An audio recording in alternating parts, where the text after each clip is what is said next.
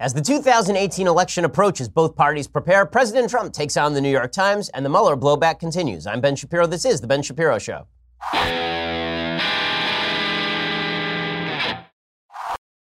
Well, I hope you had a wonderful weekend. I actually had a wonderful weekend. It was really nice. I got to spend time with my wife and my kids, which is my favorite thing to do, and take cocaine. That's not a thing that I actually did over the weekend. But in any case, let's talk about things that you should have done over the weekend, but you didn't. Okay, like get new blinds for your apartment. The fact is, look at those blinds. Okay, those things are hideous. Look at the place you live. Okay, you don't have to live like it's a pigsty. Go out and get some nice blinds. Okay, you don't think about your blinds very often because why would you? But when you actually look at them, you realize that you need an upgrade. And that's where blinds.com comes in. So go check them out right now. They make it really easy for you to replace those blinds. Not sure what you want, even where to start. With blinds.com, you get a free online design consultation. Just send them pictures of your home. They send back custom recommendations from a professional for what's going to work with your color scheme, your furniture, and specific rooms. They will even send you free samples to make sure everything looks as good in person as it does online. Every order gets free shipping, and this is the best part. If you screw it up, Blinds.com will remake your blinds for free. If you accidentally mismeasure or you pick the wrong color, they'll make it for they'll, redo it for you. It's it's just amazing. Okay, there's no reason for your place to look like a trash heap. Instead, go over to blinds.com and get it fixed. 20% off everything right now at blinds.com when you use promo code Ben. That's blinds.com promo code Ben for 20% off everything. That's the faux wood blinds, the cellular shades, the roller shades and more. Blinds.com promo code Ben. Rules and restrictions apply. They're awesome. We've used them for our own home. I vouch for their their customer service is really terrific. Go check it out. Blinds.com promo code Ben. All right. So, it was a busy weekend, not only for me, but for Rudolph J. Giuliani. I don't actually know what his middle initial was. But in any case, Rudy Giuliani, former mayor of New York, he is now President Trump's personal attorney. And he was on national television over the weekend and on Monday morning talking about the President of the United States and Michael Cohen. Now, as you recall, when last we left our compelling narrative, Michael Cohen, the President's other former personal attorney, he had been arrested, well, not really arrested, but raided by the FBI the FBI had gone into his office, they'd found all sorts of recordings, and then Michael Cohen had begun to sing like a bird in the press. He had gone out there and suggested that the President of the United States had in fact paid off a bunch of women. He had tapes to prove it. And then he suggested that President Trump knew about a 2016, June 2016 meeting between Donald Trump Jr. and members of the Trump campaign and this woman named Natalia Veselnitskaya, who was a Russian hired lawyer who was supposed to be a go between, supposedly, between the Russian government and the Trump campaign. And Cohen says Trump knew about this. Now, he has no tapes to prove it, but we're supposed to believe Michael Cohen anyway, which would be fine, except that Michael Cohen is a pathological liar. But so's everybody else, apparently. Like, this is the problem with politics. Pretty much everybody's a pathological liar. So, who do you believe? And the answer is you really shouldn't believe anybody. But I will say that Rudy Giuliani is in an awkward position because now he's the president's personal attorney on the Mueller investigation and the Cohen matters. And Giuliani has two jobs. One is to try and exonerate his man, right, to make sure that President Trump doesn't get in trouble that he ought not be in.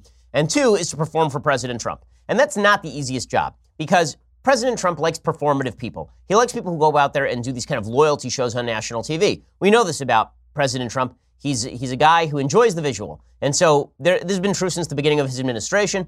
People in his administration say and have said that when they want to talk to President Trump, what they try to do is go on national TV on a show they know he is watching and then talk to him that way because he likes to watch the telly. So Rudy Giuliani was on the telly and he was talking about Michael Cohen. And what he had to say about Michael Cohen, it may be good, it may be entertaining for President Trump, but it's not great for public relations. If you're trying to make sure that your client looks innocent, you probably shouldn't say stuff like this. He turned out to have a close friend uh, uh, betray him, like uh, like Iago betrayed Othello, and Brutus put the last knife into Caesar. Okay, so he's going with the full I, Shakespeare references right there. Iago betraying Othello and Brutus taking the last knife to Caesar. There are a couple of problems with this particular analogy. One, Iago succeeded in destroying Othello, and also Brutus succeeded in killing Caesar. So if, if he's if he's likening Iago and Brutus to Michael Cohen, what he's basically saying is Michael Cohen's going to take down the president of the United States. Well, that's not so great. Also, just this kind of vitriolic back and forth is not useful. Like having your lawyer out there saying, "Listen, Michael Cohen has a long history of dishonesty." Michael Cohen has described himself as loyal to the president, as the president's bag man, and all this routine. And the media hated him and thought he was dishonest until he flipped. And all of a sudden, you guys think he's honest as the day is long. All that would be fine. But the Shakespearean reference is probably not good. And then Rudy Giuliani goes even further. And this is where he gets himself in real hot water. He's talking about President Trump not colluding with the Russians. And then he drops this line He was never involved in intimate business relationships with Donald Trump. I mean, that's just four months. They're not going to be colluding about Russians which I'm not even know if that's a crime, colluding about Russians. Okay. you start you start analyzing the crime. The hacking is the crime. The well, hacking that, that certainly is the original. Well, the crime. president didn't yes. hack. Of course not. That's the original. he didn't crime. pay them for hacking. Okay, so the the goalposts are now moving, and it's very difficult to see the to see this playing well in in the public sphere, because when you got your personal lawyer going out there, and the goalposts move from he didn't collude to even if he did collude, it's not a crime. People start to think, well, did he or didn't he? Like, here's the thing: Giuliani isn't wrong. Okay, I've gone through the statutes with regard to collusion. Okay, there's no there's no actual statute on collusion. There are statutes about conspiracy. There's a, there's statutes about campaign finance violations. There are all sorts of statutes that could be implicated if the president of the United States was in fact colluding with the Russians in order to shift the results of the 2016 election. Right? There are actual statutes that are on point, but they don't talk about collusion. They talk about a variety of other specific crimes. Collusion is a blanket umbrella term that is supposed to cover a wide variety of activities. So when Giuliani says collusion itself isn't a crime, this is technically true. However, the question is not that. The question is, is it impeachable?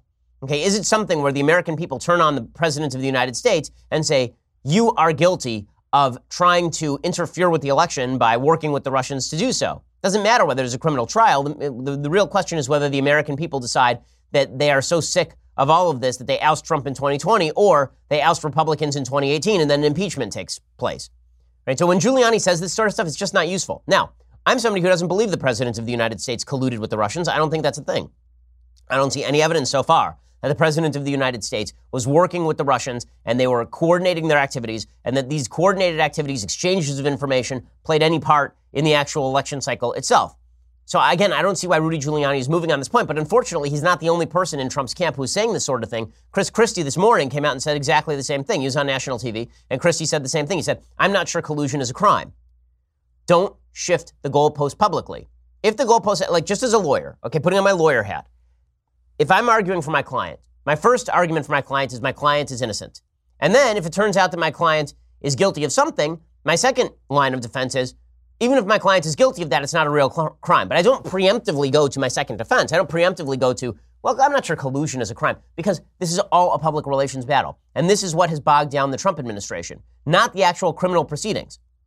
The actual criminal proceedings take time, they take money, all of the hearings, all of the interviews, all that stuff is expensive, and all that stuff is annoying. But that's not really what's bogged down the administration. What's bogged down the administration is this perception that President Trump is, is guilty of something. Now, most Americans don't actually believe that President Trump is guilty of something, which is why it's weird that Rudy Giuliani is, is out there saying that collusion is not a crime. It's just, it's, it's, a, it's a huge unforced error by Rudy Giuliani.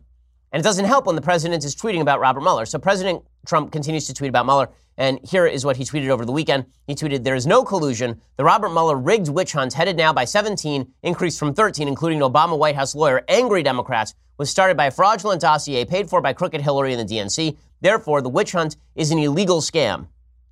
Okay, the, the, here, here's the thing. Some of what he's saying here is true. Okay, the, this idea that the this idea that the Mueller investigation was at least partially reliant on a dossier funded by Hillary Clinton. That's true. But I don't know what the point of this is other than to, to sound off. Now, listen, Republicans believe President Trump. I think most Americans are, are relatively, I would say, skeptical of the Mueller investigation. I think rightfully so. But I'm not sure that at this point the president's constant focus on this thing is helping. He also tweeted out Is Robert Mueller ever going to release his conflicts of interest with respect to President Trump, including the fact that we had a very nasty and contentious business relationship? I turned him down to head the FBI one day before appointment as SC, as special counsel, and Comey is his close friend. Also, why is Mueller only appointing angry Democrats, some of whom have worked for crooked Hillary, others, including himself, have worked for Obama? And why isn't Mueller looking at all of the criminal activity and real Russian collusion on the Democratic side? Podesta dossier? I think there's some actual real good questions to be asked about the Mueller investigation and why they've not, for example, looked into Podesta, uh, or if they have, how much they have, and if they've looked into the dossier, how much they have done that. But remember, every Republican, including Newt Gingrich, was out there saying that Mueller was honest, an honest man, and now Trump is out there slamming Mueller. The question is, does this make Trump look more innocent or does it make him look more guilty? Now, people who already believe he's innocent are going to say it makes him look more innocent because he's an outraged man. Okay, fair enough. But for the vast moderate undecided in the middle, do you really think that they look at tweets like this and Rudy Giuliani's statement and say, this sounds like a guy who's being wrongly maligned? Or do they look at that stuff and say, well, maybe there's something to this? Again, I'm saying this as someone who believes there is not something to this, or at least the evidence has not been shown that there is something to this yet. This is what I find so confusing. I'm not, I'm not sure I understand the public relations strategy on all of this. And the Republicans are getting involved in this too. It's not just Trump and, and the Trump administration. Devin Nunes, who is the, uh, who is the House Committee Chairman for Intelligence, uh, he came forward and he says that the DOJ and the FBI have been stalling turning over their documents because they hope the GOP will lose the midterms and then they won't have to turn over those documents. So he's going after the DOJ and the FBI. Here is Devin Nunes from, uh, from California. There's a stall game going on at DOJ and FBI. They're trying to stall as much as they can, hoping and betting that Republicans would lose the House in the fall. Okay, so and there's this is all fine. There's only one problem with it. And that is if the president wants to declassify this stuff, he can declassify this stuff now. If it is true, there's this awful conspiracy going on inside the DOJ, inside the FBI, then the president of the United States has an obligation, an obligation to declassify all of this material so we can see what is actually going on here. It's not enough to sit there and complain about Rod Rosenstein and Attorney General Sessions and and and the and the head of the FBI. Right? It's not, it's not enough to do that. Because first of all, Trump appointed all those people. So if, if you're really upset about this stuff, then Trump ought to be tweeting less and declassifying more. If we really want to get past all this, tweet less, declassify more. This is my advice. You know, the president doesn't have to take it. He's obviously done well not taking my advice before, but I, I do think that it would behoove him to recognize that the, the base that brought him here is not going to be enough to win re-election or necessarily to do well in the 2018 midterm elections. Okay, before I continue uh, along these lines, and I want to talk about President Trump versus the media, I want to talk about the, the incipient government shutdown.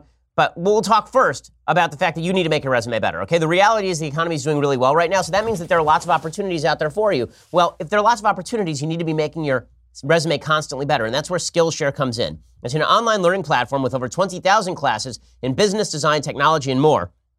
You can take classes in social media marketing and illustration, data science, mobile photography, creative writing, you name it. They've got it. And whether you're trying to deepen your professional skill set or start a side hustle or just explore that new passion, Skillshare is there to keep you learning and thriving. We here at the office have used Skillshare for a variety of classes. I've used it for social media marketing as well as for watercolors because I need to relax sometimes, guys. And that's what Skillshare can do for you. Again, they have all these experts. These classes are like 45 minutes, and they really are first rate. Join the millions of students already learning on Skillshare today with a special offer just for my listeners. Get two months of Skillshare for just 99 cents. Again, Skillshare is offering Ben Shapiro Show listeners two months of unlimited access to over 20,000 classes for just 99 cents. To sign up, go to Skillshare.com slash Shapiro. That's Skillshare.com slash Shapiro. You can start your two months right now. Skillshare.com slash Shapiro. Go check it out. It's, it's a lot of fun, and you're going to be learning and making your resume better, which means you're going to get paid more down the line with these additional skills. Skillshare.com slash Shapiro. Go check it out right now. Okay, so the president is obviously very focused on the Mueller investigation,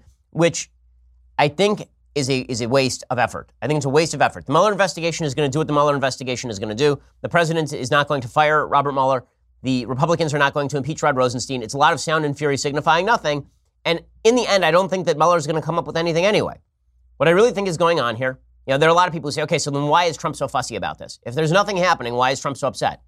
Well, you'd be upset too if somebody suggested that your election victory was not real and that it had been achieved by colluding with a foreign power. But all of that said, the president really is not doing himself any service with his great frustration. A lot of a lot of the president's mistakes have been made out of a sense of frustration, and there's no reason he should feel frustrated right now. The economy is doing really well. He's doing fine in the approval ratings. All he ought to be doing is focusing on what is the program for 2018 and beyond, because the polls right now are not looking good for the Republicans in 2018. So how's he going to turn this thing around with just a few months to go here? Right now, there were two polls last week that came out D plus 12 in the generic congressional ballot. Okay, that, that has to, the president has to assert some leadership on all of this. It was funny. Over the weekend, there was a story about Barack Obama and Michelle Obama, who are apparently in Europe partying at a Jay Z Beyonce concert, dancing at a Jay Z Beyonce concert. And Jake Tapper of CNN got in all sorts of hot water with the left wing because he suggested that while Obama and spouse are partying, the Democrats are at low ebb, the lowest ebb they've been since the 1920s, which is true. So why is he partying it up? Well, the same thing could be said right now for the president. Stop focusing so much on Mueller. It's time for you to focus on how exactly you achieve victory in 2018 midterms. Because if you lose the House and you lose the Senate, not only is nothing going to get done in 2018 to 2020, there will be nothing but endless investigations against you. Nothing but endless investigations against Republicans, against Trump himself, against other members of the administration. I mean, you want to ensure that you lose in 2020. An easy way to do that is by not doing enough to win in 2018. 2018 is going to have a major impact on 2020. Right now, the Republicans can play rearguard for President Trump. The Republicans can stop President Trump from doing some of the things that would damage his own administration. The Republicans in the House can sort of act as a, as a back shield for, for the president, but they can't act as a deflector shield for the president if they're in the minority. Well, with all of that said, let's talk about how the president of the United States is going to attempt to affect the midterm. So, President Trump has a strategy. His strategy for the midterms is this he is going to go full on immigration and attacking the media. This is his strategy. So he's not going to pump up the economy. He'll talk about the economy some. He'll, he may talk about the Democratic agenda a little bit, but mostly he is going to be talking about, I think, immigration and the media, which is the gal that brung him. Let's be real about this. President Trump in 2016, his campaign, if it was one on any two issues, it was you hate the media and the Democrats are too soft on immigration. Those were his two big issues during the campaign. Okay, so President Trump tweets out on Sunday about the government shutdown, eh, about a government shutdown. He says, when the media, driven insane by their Trump derangement syndrome, reveals internal deliberations of our government, it truly puts the lives of many, not just journalists, at risk. Very unpatriotic. Freedom of the press also comes with the responsibility to report the news. And then he continues along these lines. He says, accurately. 90% of media coverage of my administration is negative. Despite the tremendously positive results we are achieving, it is no surprise that confidence in the media is at an all time low. I will not allow our great country to be sold out by anti Trump haters in the media, in the dying newspaper industry. No matter how much they try to distract and cover it up, our country is making great progress under my leadership, and I will never stop fighting for the American people. As an example, the failing New York Times and the American and the Amazon Washington Post do nothing but write bad stories even on very positive achievements, and they will never change. The president is ripping on the media, and he hopes that this is going to get Republicans out to vote. Now, I don't think this is a terrible strategy. I'll be real with you. I, don't think this is the worst strategy President Trump has ever come up with. I think that there's some effectiveness to this. The reality is that the polls show that Republicans hate the media far more than they hate pretty much anybody else in American life. There's a morning consult poll that came out over the weekend, and what it showed is who do you trust more, right? Here's the question Who do you trust more, the national media or President Trump's White House? Republicans, 71% say President Trump's White House, only 7% say the media, 22% say they have no opinion. That is a slight shift in favor of President Trump since the same time last year. Independents say that they don't trust the media. This is the, this is the fascinating part. When you think that President Trump is destroying the media, the media are destroying the media. How do you know this? Look at the numbers among independents. So, yes, Republicans have shifted dramatically in the direction of the White House as opposed to the media. But look at the numbers on independents. In May 2017, 26% of independents said that they believed President Trump more than they believed the media. 35% said they believed the media more than President Trump. 39% said they didn't know. A year later, 24% said they trust President Trump, so that's a decrease of 2%. 32% said they trusted the, the media, which is a decrease of 3%. And 44% said they didn't know who to trust, which means that while the media say you, should, you ought to trust us and Trump says you ought to disregard the media, most people are saying, I don't trust either of you folks, or at least uh, a, a, the, the vast majority of people in the middle. They say, I don't, I don't really trust any of you people. And even among Democrats, you're seeing that. Right? Even among Democrats, you're seeing that fewer people trust the media now than they do a year ago. Only 7% of Democrats say they trust President Trump more than they trust the media. 63% say they trust the media more than they trust Trump. But that number was 66% last year. And 29% say that they don't know who to trust, which means that more people believe that the media are simply not credible, which demonstrates the poor job that the media have done in staving off President Trump's correct critique of the media that they are wildly biased against him.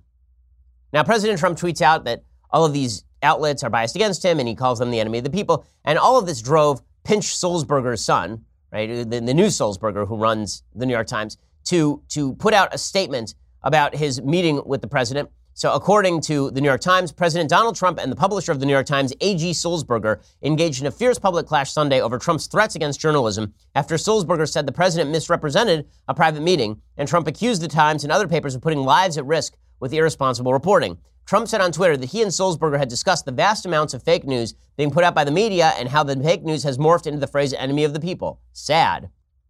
And then Sulzberger put out a statement he said he had accepted Trump's invitation for the July 20th meeting, mainly to raise his concerns about the president's deeply troubling anti press rhetoric. He said, I told the president directly I thought his language was not just divisive, but increasingly dangerous. Is what Sulzberger said. I told him that although the phrase fake news is untrue and harmful, I am far more concerned about his labeling journalists the enemy of the people. I warned that this inflammatory language is contributing to a rise in threats against journalists and will lead to violence.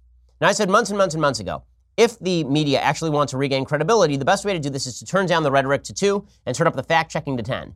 That's the best way to do this. Instead, the media have turned up the rhetoric all the way to 11, and they've turned the fact checking down to about four. They're spending most of their time showing that they enjoy being in this sort of rock'em sock'em robots mode with the president of the United States. What does that mean? It means really neither of them is winning. But if neither of them is winning, Trump is winning. Because the media rely on trust. President Trump's a politician. He doesn't rely on trust. President Trump relies on policy, and policy wins. The media relies solely on trust. So if you trust Trump, great. But if you don't trust the media, terrible for the media. Okay, so in just a second, I want to talk about the other prong of President Trump's 2018 plan. Prong number one is attacking the media. Prong number two is immigration. We'll talk about that in just a second. First, let's talk about Yapunim. Let's talk about that face. Okay, sunspots, brown spots, discoloration, red inflamed patches. All of these could be gone with the brand new Genucel Sunspot Corrector. Ella from Rockford, Illinois writes us, I have both age and acne spots, and this stuff is actually fading both of them. The serum is worth every penny. Ladies and gents, the Genucel Sunspot Corrector is here. It is yours free just for trying Genucel today. It's a must-have for your summer. Finally, see those stubborn sunspots vanish, and the bags and puffiness, those are gone too. And for results in less than 12 hours, the Genucel Immediate Effects is also yours for free. Light, clean, effective natural skincare that gives you amazing results healthier, softer skin day after day. No one does it better than Chamonix. Go to genucel.com right now or call 800 663 2495. That's genucel.com right now, 800 663 2495. My wife, my mom, they both use Genucel, and the incredible results are obvious to them, obvious to me as well. You be the judge. You'll see the magic of Chamonix, or you get 100% of your money back, so it's risk free. 800 663 2495 or go to genucel.com.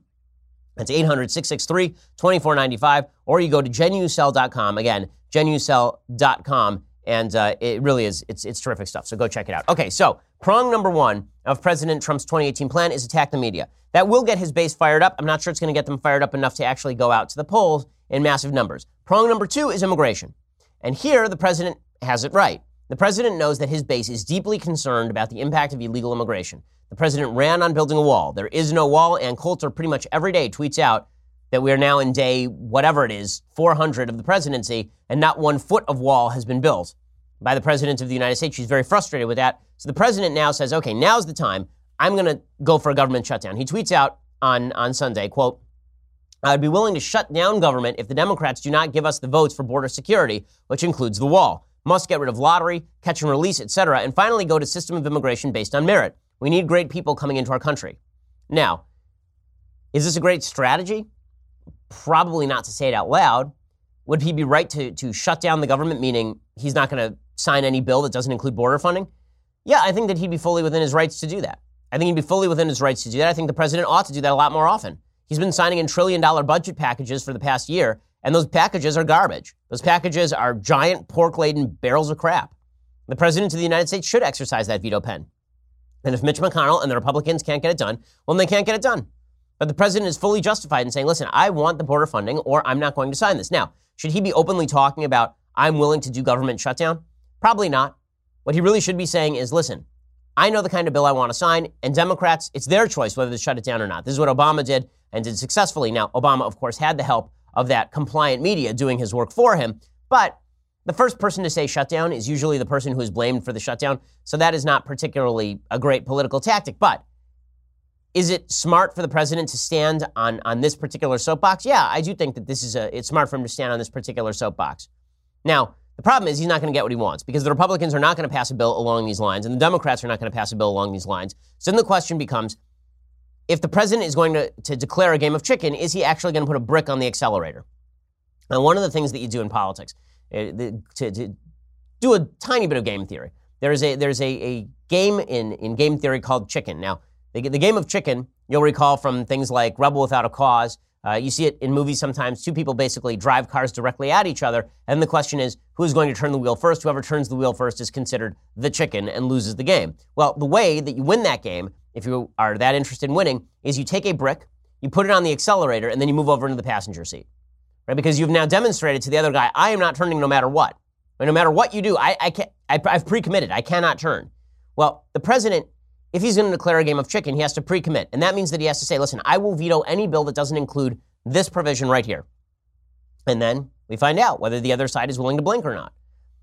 he hasn't done that in the past. He said in the past that he's been willing to do a government shutdown. He hasn't actually been willing to do a government shutdown. And blinking is not a particularly successful strategy. Democrats are pre committing. They're saying we're not going to be bullied. So here's Maxine Waters, Auntie Maxine, as they call her, saying that she's not going to be bullied into giving the president the funding necessary in order to protect our border.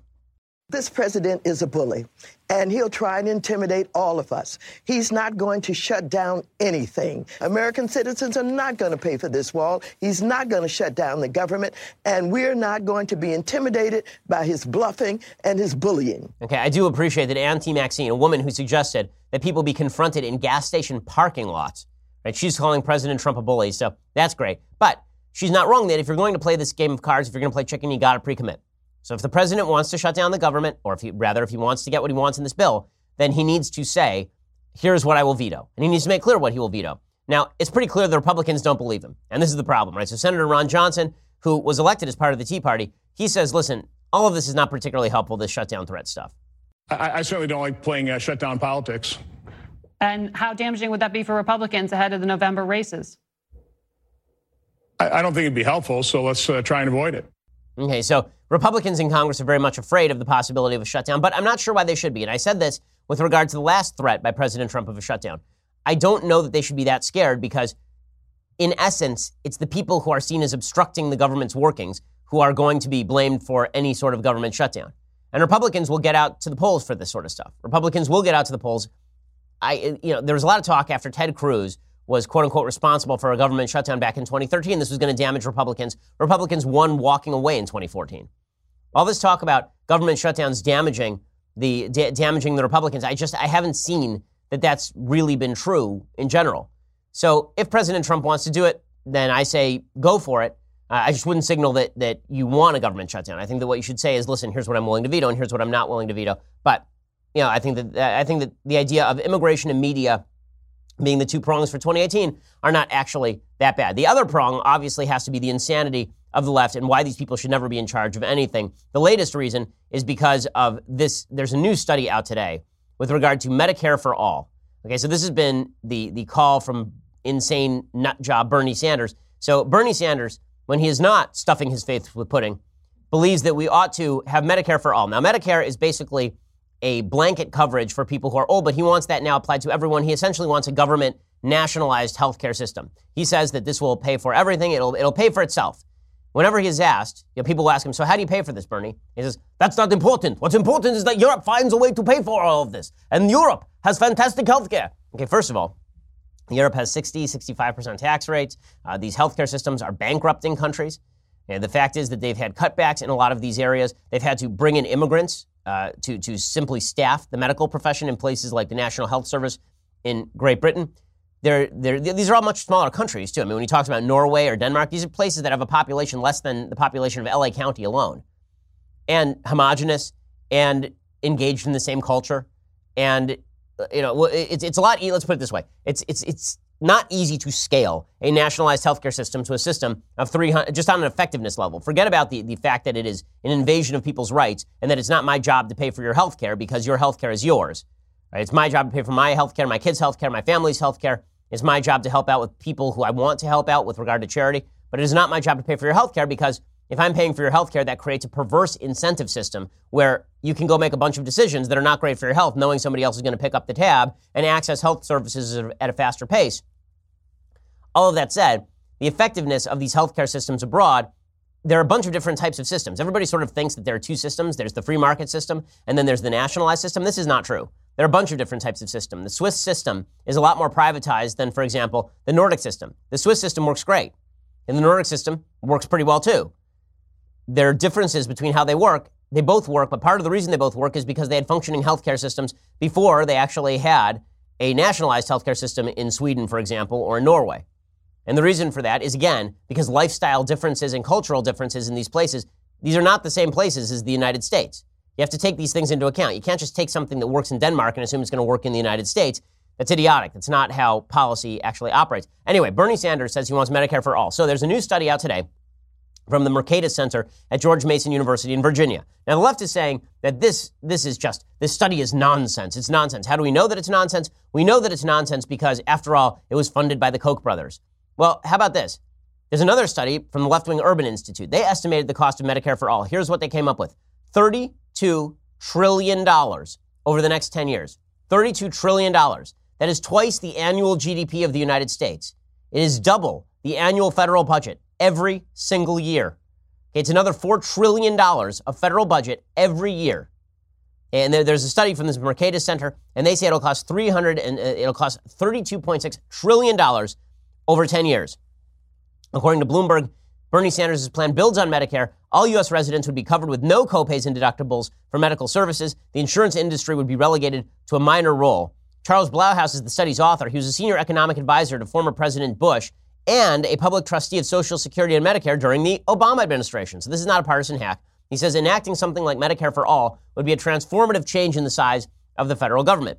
We'll talk about a little bit more about this proposal and why it's going to fail and why Democrats shouldn't be in charge. But first, you're going to have to go over to dailywire.com. So for $9.99 a month, you can get your subscription to dailywire.com. When you do, rest of this show live, rest of Klavan show live, rest of Knowles' show live, be part of our mailbags on Friday. And with your annual subscription comes this. The very greatest in all beverage vessels, leftist tears, hot or cold tumbler. You will enjoy it. You will love it. You will live it. It's incredible. So go check it out. $99 a year, cheaper than the monthly subscription. Also, subscribe over at YouTube and SoundCloud. That makes sure that you are actually updated whenever we have our Sunday specials, for example. Last Sunday, Mike Rose stopped by, and it was great. So go check that out. We are the largest, fastest growing conservative podcast in the nation.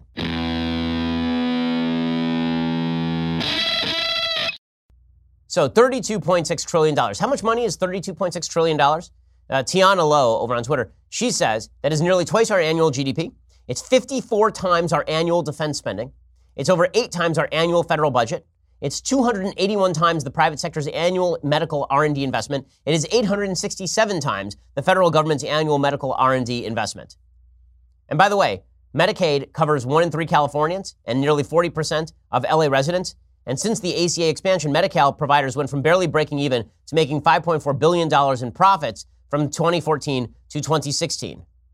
Okay, so this is this is ridiculous. Okay, the, by the way, the statistics I'm citing about you know it's 867 times the, the federal government's annual medical R&D investment, right? We are talking about over 10 years, but still, it is twice our annual GDP, 32.6 trillion dollars. It's an enormous blowout in spending. Now, Bernie Sanders doesn't have any actual argument with these statistics. He just doesn't like that the Koch brothers funded this particular study. But again, the Urban Institute says it'll cost $32 trillion as well. It turns out that covering people's health care endlessly means that you're going to spend endless amounts of money. Now, the Dan McLaughlin over at National Review, he has a, a framework for understanding healthcare, and here's what he says. He says basically, you can have three things in healthcare. You can have affordability, you can have universality, you can have quality. You can only have two of those three things. You cannot have all three. Again, affordability, universality, quality. They can either be cheap, or it can be universal, everybody can have it, or it can be good. So it can be good and it can be affordable, but not everybody's going to have it, right? It's a free market system. You can have universal and cheap, but then it's going to be kind of crappy. You can have universal and good, but then it's going to be really expensive, right? So you can only have two of these particular three things. Bernie Sanders says you can have all three because he is lying to you. I love this. Bernie Sanders' office, they say that this, this estimate is bad, but their office has not done a cost analysis. Wait, you mean a lazy socialist who didn't bother doing his homework? I can't believe it. That's crazy. Bernie Sanders' staff did find an error in an initial version of the Mercatus report, which counted a long term care program that was in the 2016 proposal, but not the current one, which means it will merely cost $29.6 trillion as opposed to $32.6 trillion. Oh, well, that, that fixes everything. And by the way, you could remove every dollar from every rich person in the United, in the United States. It would not pay for this for more than a year. Okay, so the, this idea that you're going to somehow fund all of this is just insane. The, the study estimated that doubling all federal, individual, and corporate income taxes would not fully cover the additional costs.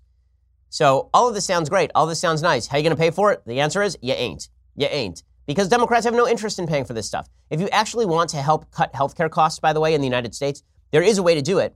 What you actually have to do is ease regulation, particularly when it comes to all of the administrative paperwork. Dealing with all the regulation is what doctors do most of the time. You may have heard my wife is a doctor.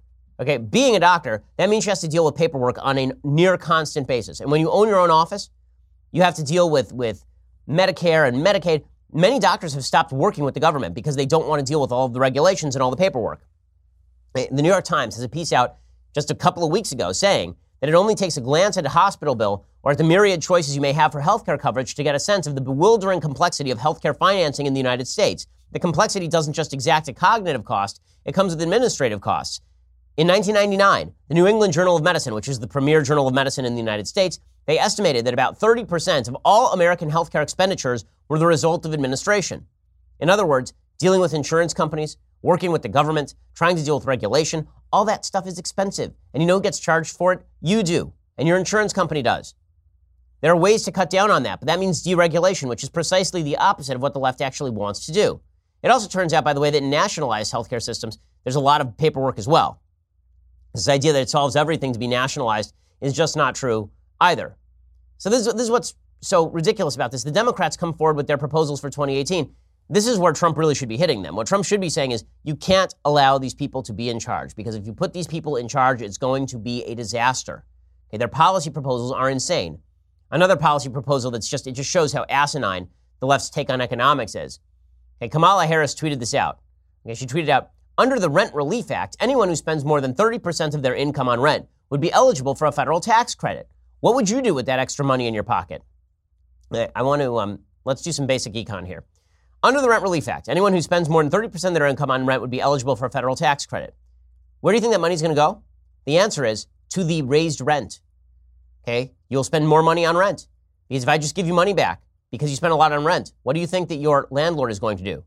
He's going to raise your rent because there's now increased demand in the, in the housing market. There are people who want to get into the housing market and spend more in the housing market, and they're going to offer the landlord more. You're just going to take that money and you're now going to spend it on the rent. Democrats don't understand basic economics, so they make proposals that sound like free money, but actually are just inflating the cost of the actual product itself. No Democrat should not be in charge. Now, I also want to talk about, you know, the the ins- the insipidity of our politics, the stupidity of our politics. This is the best story of the day. It's pretty spectacular. So, the Democratic challenger in Virginia's 5th congressional district, Leslie Cockburn, I'm not making that name up, called out her opponent, GOP nominee Denver Riggleman, again, not making the name up, for his love of Bigfoot erotica. Again, not making this up. This is real. Cockburn posted the claims on Twitter, noting that Riggleman was a running mate of Corey Stewart, who she called a white supremacist. Cockburn tweeted out, My opponent, Denver Riggleman, running mate of Corey Stewart, was caught on camera campaigning with a white supremacist. Now he has been exposed as a devotee of Bigfoot erotica. This is not what we need on Capitol Hill. Now, I know you're sitting there asking yourself, what in the world is Bigfoot erotica? It's exactly what it sounds like. It is erotica about Bigfoot. Her evidence included a drawing of a naked Bigfoot with a large and long censored bar over the presumptive location of Bigfoot's privates that Riggleman had posted on Instagram. And she also posted a second in- image with Riggleman's face pasted on top of another naked but censored Sasquatch. Riggleman just started his campaign after being named to replace Representative Thomas Garrett on the ballot in a red leaning district in June. Apparently, uh, he's a craft distillery owner and former Air Force intelligence officer. So he's, officer. He's facing Cockburn, who's a journalist, author, and first time candidate trying to capitalize on opposition to President Trump in Charlottesville and other liberal enclaves. Now, is it true that any of this, that, that, that Riggleman is actually devoted to Bigfoot erotica? Of course it's not true, because that's ridiculous. There's no actual such thing as Bigfoot erotica. It's a bunch of people who are mocking the fact that there should, should like, the, the idea of it is so insane. But we now in such live in such a literalistic universe that somebody puts up a joke about Bigfoot erotica and their political opponent decides that it is absolutely necessary and worthwhile to turn this into a campaign issue, whether in fact their opponent is checking out the ding dong of a creature that does not exist but wanders around in the forest. So that's, that's very exciting stuff. I'm glad that our politics has, has come this far. Clearly, the founders would be happy with the state of our republic.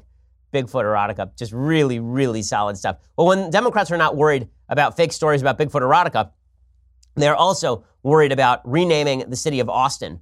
So, according to the Austin Statesman, Known as both the father of Texas and the namesake of the state's capital, Stephen F. Austin carved out the early outlines of Texas among his many accomplishments. He also opposed an attempt by Mexico to ban slavery in the province of Tejas and said if slaves were freed, they would turn into vagabonds, a nuisance, and a menace.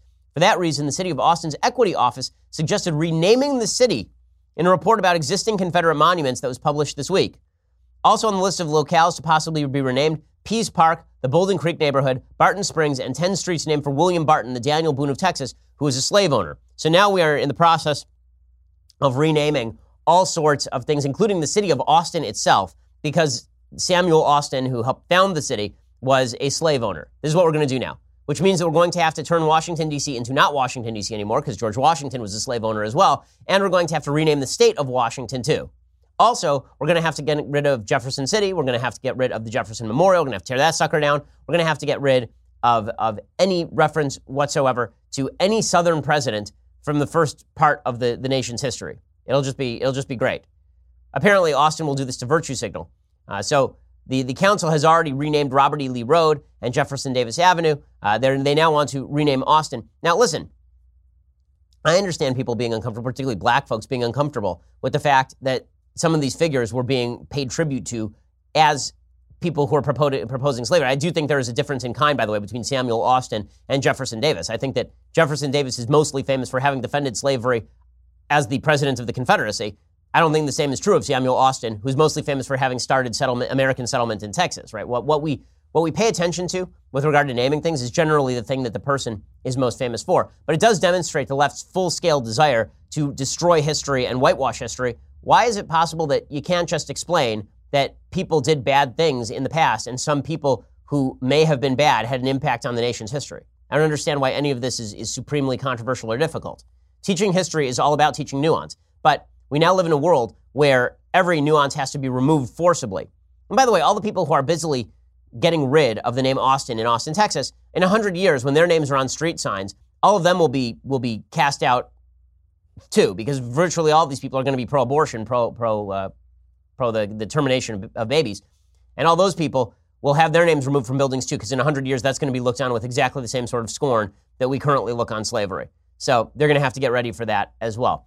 Okay, let's do a couple of things that I like, and then we'll do a couple of things that I hate. So, a thing that I like. So, I mentioned last week that my dad is a tremendous jazz pianist, uh, and I was not kidding. Here is a, a cut of my dad uh, playing. Uh, this, this is him playing jazz. "Girl from Ipanema," um, and all of this is original. You know, he made it up because he's a jazz musician. So here it is.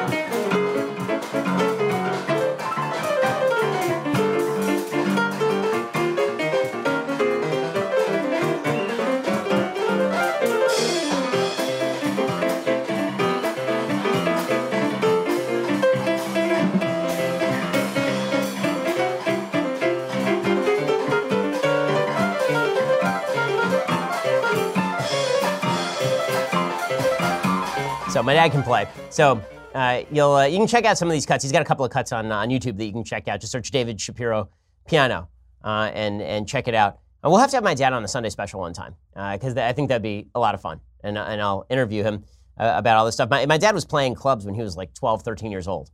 he would he would go into the clubs and play jazz piano at these clubs. Um, so when I when I say that I grew up with a with a bit of a musical background, that's because my dad was was that guy.